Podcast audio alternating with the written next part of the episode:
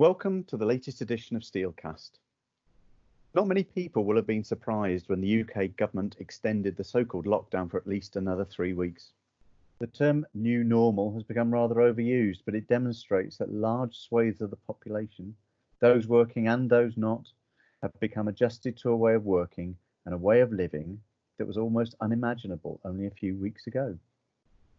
And whatever that new normal might look like to people, the feast that is aligning activity to demand has not stopped moving, certainly for the UK steel industry and the markets in which it operates.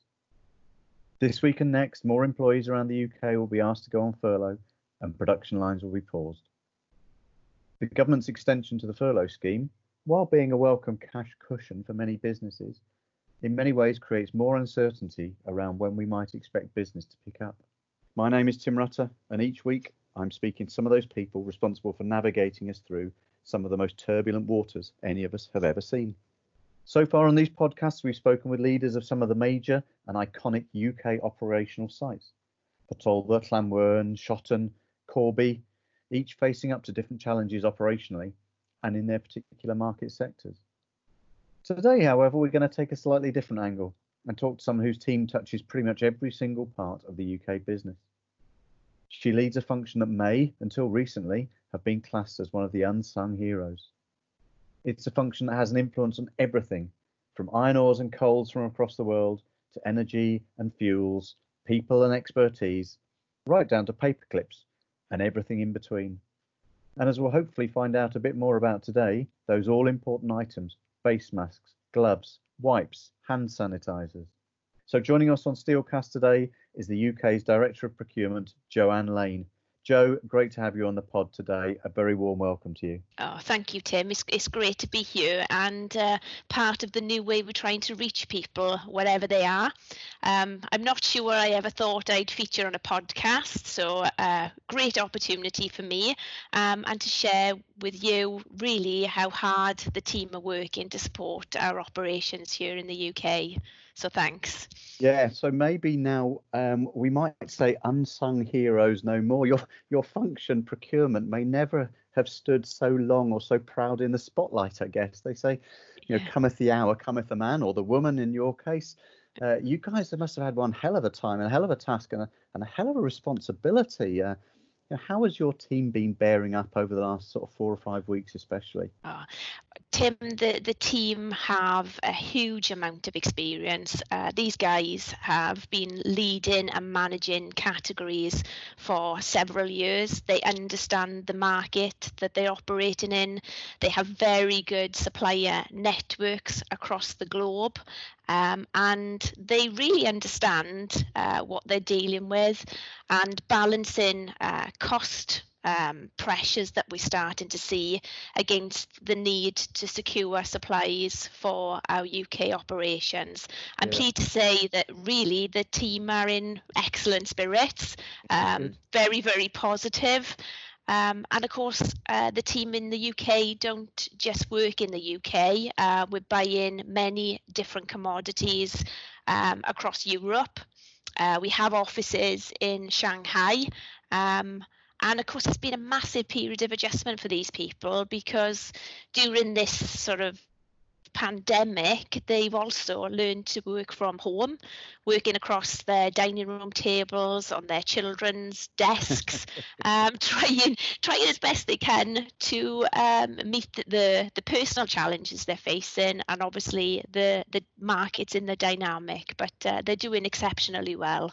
Yeah, and I guess uh, you know we're saying about procurement being in the spotlight, and everybody wherever they work, you know uh, you know, from the co-cutters in Port to the finishing lines in Corby and Hartlepool and places, will recognise the role of procurement maybe more than they've ever done, but maybe sometimes forget that that a lot of this is being done from you know dining tables and and, and attic rooms ac- across the country, and we and we we do well to not forget that.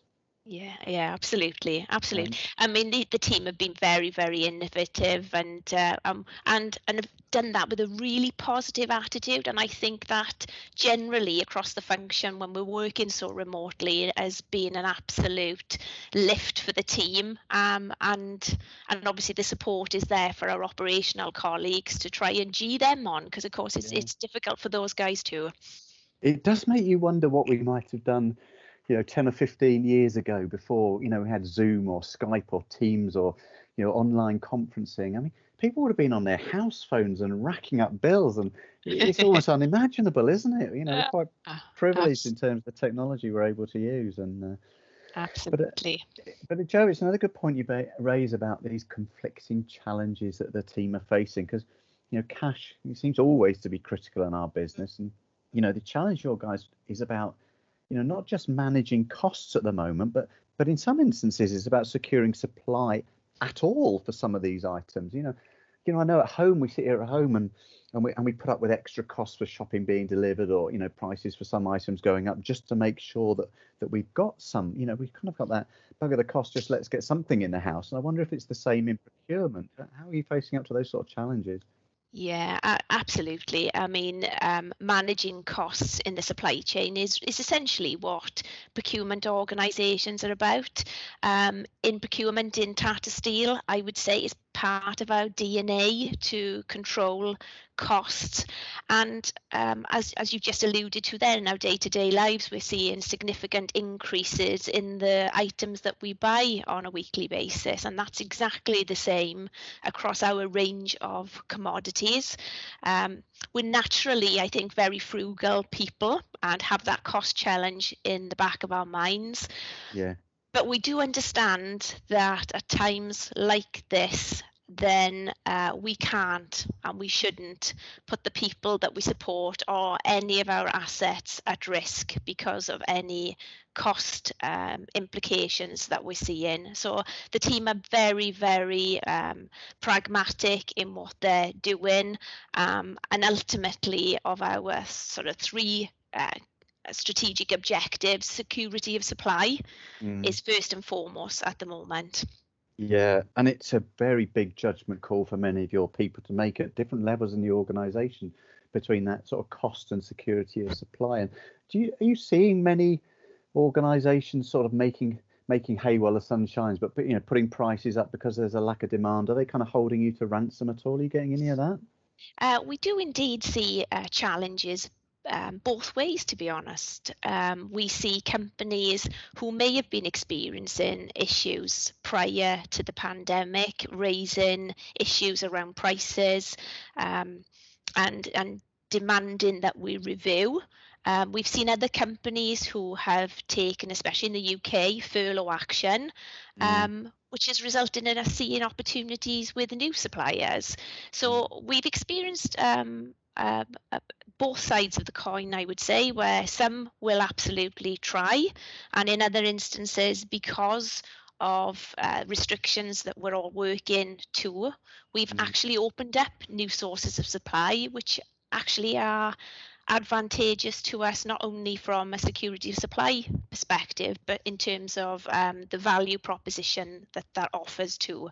So a bit of both, I would say, is is yeah. fair and it might be something we come on to a little bit later but you know in your game i'm guessing long-term relationships are a core part of what you do and therefore there's a level of trust that's been built up and and if you break that trust there's a, there's an impact to that long-term relationship. But on the other side of it you've you've had to look for for new outlets and new markets and so forth. So you know i wonder what that long-term picture of procurement looks like. Will it be very different from what it looks like today do you think I think there certainly are challenges, um, and not just in our industry, but across the UK. Um, there's been a tendency to uh, rely on single source. Um, yeah. Those single sources have never let us down, but in situations like we find ourselves in, that is becoming more of a challenge, and that risk is more difficult to to control. So I think there will be a change in our strategy going forward. Um, clearly um, the suppliers who do support us and continue to support us will always remain a feature of our uh, supply chains. Yeah. But it does it does indeed offer us new opportunities because we're looking harder and further afield for that support and and different outlets. Yeah, and I think uh, it, you know it is interesting times. I was talking earlier about you being in the spotlight, and people may have had their their, their own assumptions about uh, you know what procurement to get involved in, but it, it really is everything, isn't it? You know, and I think about when people look at our business and industry analysts and marketeers will be looking at, you know, how car production is going, how the construction industry is bearing up, but you guys are kind of looking down the other end of the telescope in in some respects, and you're looking at eh, eh, all of those supply chains which supply all the, the millions of things that a steel industry needs to keep going. You know, yeah. how many things are yeah. there that could actually stop our business? Oh, Tim, so many of uh, what we utilise uh, is procured from the ores, energy, uh, gases, um, a lot of engineering expertise is brought in to support our repair and maintenance schedules, the PPE that we issue to our employees. We have in the UK over 700,000 spare parts the logistics to even to even get this um, this stuff to us. You name it, um, a million or so things have to be in the right place at the right time uh, to keep our operations going. Uh, a significant number of items, I would suggest, would impact us. Yeah, it is quite an extraordinary operation. And you look at the complexity and the number of suppliers and supply chains, and like you say, they have to be in the, the right place at the right time. Hard enough in the in the best of times, let, let alone when yes. uh, you're most of your team working at home. Lots of industries are closing down or furloughed, and and, and it's affecting the whole world. So, yeah, yeah. really, really complex, clearly. And uh, you mentioned there, Jo, about PPE. Uh, yes. And you know maybe we can move on to the hot topic of of the day, uh, which is face masks. Um, oh, yeah. And now, you know, that, that, you know, hesitate to say overwhelmed you, but, you know, because you've got so many other things to concentrate on as, as well. But tell me a bit about the pain your team must have been having to go through to get, to get masks, um, for, for, you know, what to a large extent in the steel industry are, are sort of usual commodities, but uh, for, for dusty operating environments. But tell me a bit about what's been going on with, with face masks. Oh, absolutely, yes. In, in in a sense, it's not a um, commodity that we don't buy. As you rightly point out, we buy a different range of face masks for our different operations across the UK and indeed TSE. Um, what has been unprecedented is the level of demand and the pace at which that demand came at us. So mm. we're currently looking at over a thousand percent increase in demand. Um, as a result of um, social distancing legislation that we see seeing across uh, the, the various areas that we support. Mm. Um, we've seen frontline workers who can't um, access this from the NHS, or our contractors who work on our site, um, part of our team, we're seeking to help those guys. So that's over and above the thousand percent increase we've seen directly ourselves.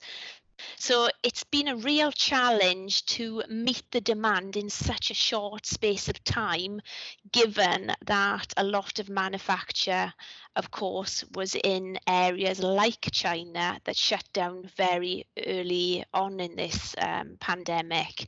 So working with, we've got a good distributor and supply um, partner channel um, in the sort of PPE arena and working with those guys we've tried to seek out every new opportunity that we can to tap into new manufacturing outlets.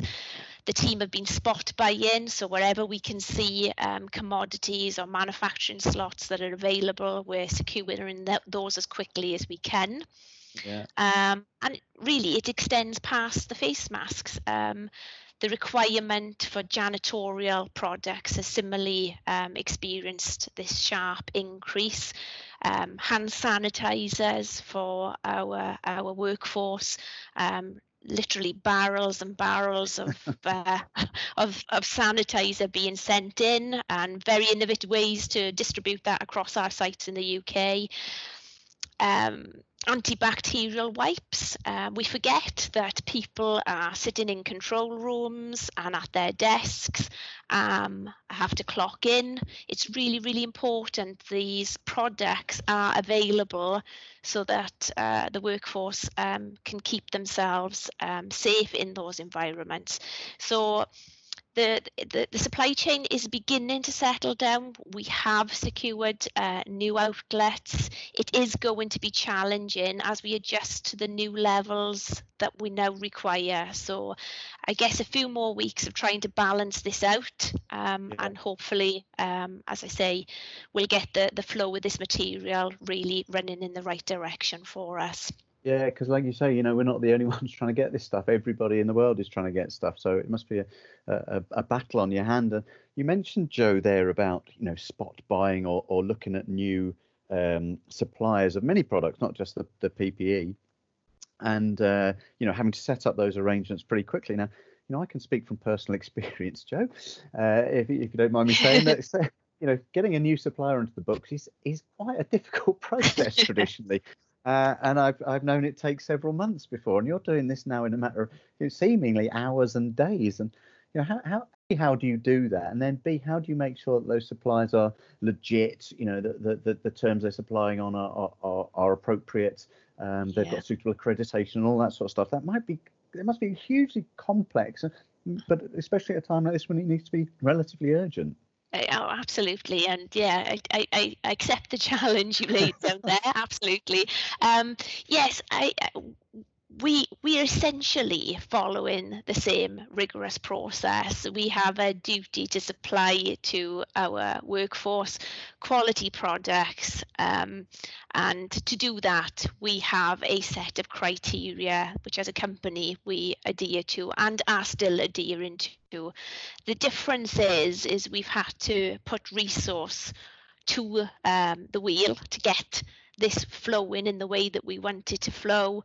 Um, the response that we've had from experts within our health and safety teams um, to test yeah. new products, to work with us on new manufacturing opportunities. So getting those samples shipped in as quickly as we get them, getting them tested, and then really pushing hard to uh, check um, as rigorously as we normally would, but in altogether different time time scales in the current environment because clearly if we aren't able to place an order as you rightly say somebody else will step in and and and, and rightly take that that that yeah. order and use it so uh, essentially the same process but far more emphasis on on making that work faster uh, and the team really pulling together to get that done yeah, and we talk about a new normal. I guess careful what you wish for because I think once this is all over, I think yes. a lot of people have been knocking on your door saying, "Look, you could do it then. Why can't you do it now?" So uh, that'll be oh, interesting to watch. But I guess if,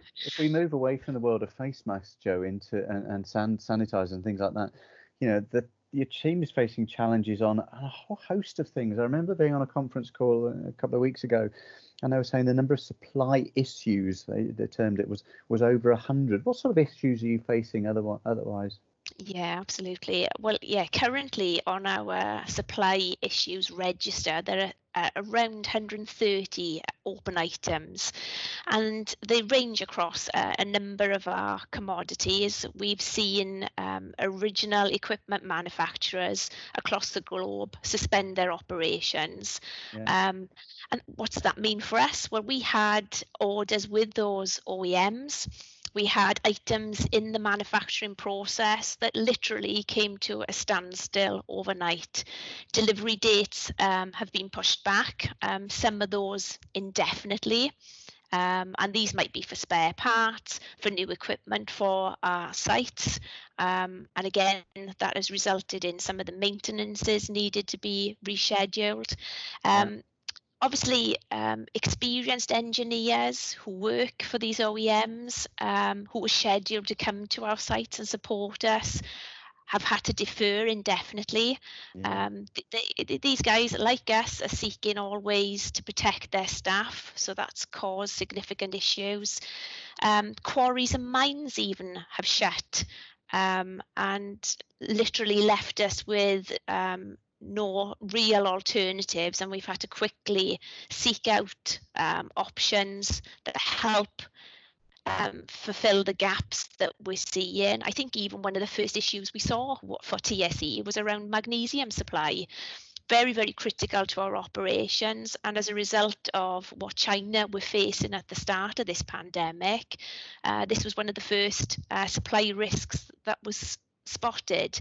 So our, our teams essentially their daily activity focuses on really close dialogue with our suppliers every day, touching base with them, understanding what uh, disruptions are in their manufacturing process, um, trying to avoid then uh, short-term um, inventory issues, working with them to understand what the fulfillment rates on some of these products are going to be. Yeah. And if indeed that is out past our expectations, then quite simply looking for alternatives in the short term to ensure that uh, that we have some stability. So uh, a real, real challenge. Um, we're seeing things come off the register all the time. New things are going on the register. So a very rigorous process around that on a daily basis, not just in the UK but across across Europe.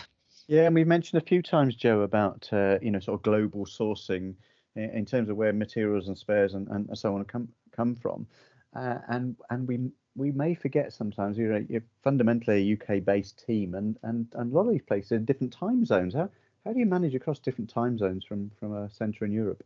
Um, the team, I would say, are very used to dealing with suppliers, and indeed our own team. We do have a team in Shanghai, in China, who we work with to source further afield. So uh, we're very used to um, waking up and having early morning meetings um, yeah. with those guys. Uh, we touch base with them every day, so there's daily management that includes those guys, which is very early in the morning. I must must emphasise. Um, yeah. And yes, we most of us are used to getting up and having having emails come in from um, those companies and and indeed our own office first thing in the morning.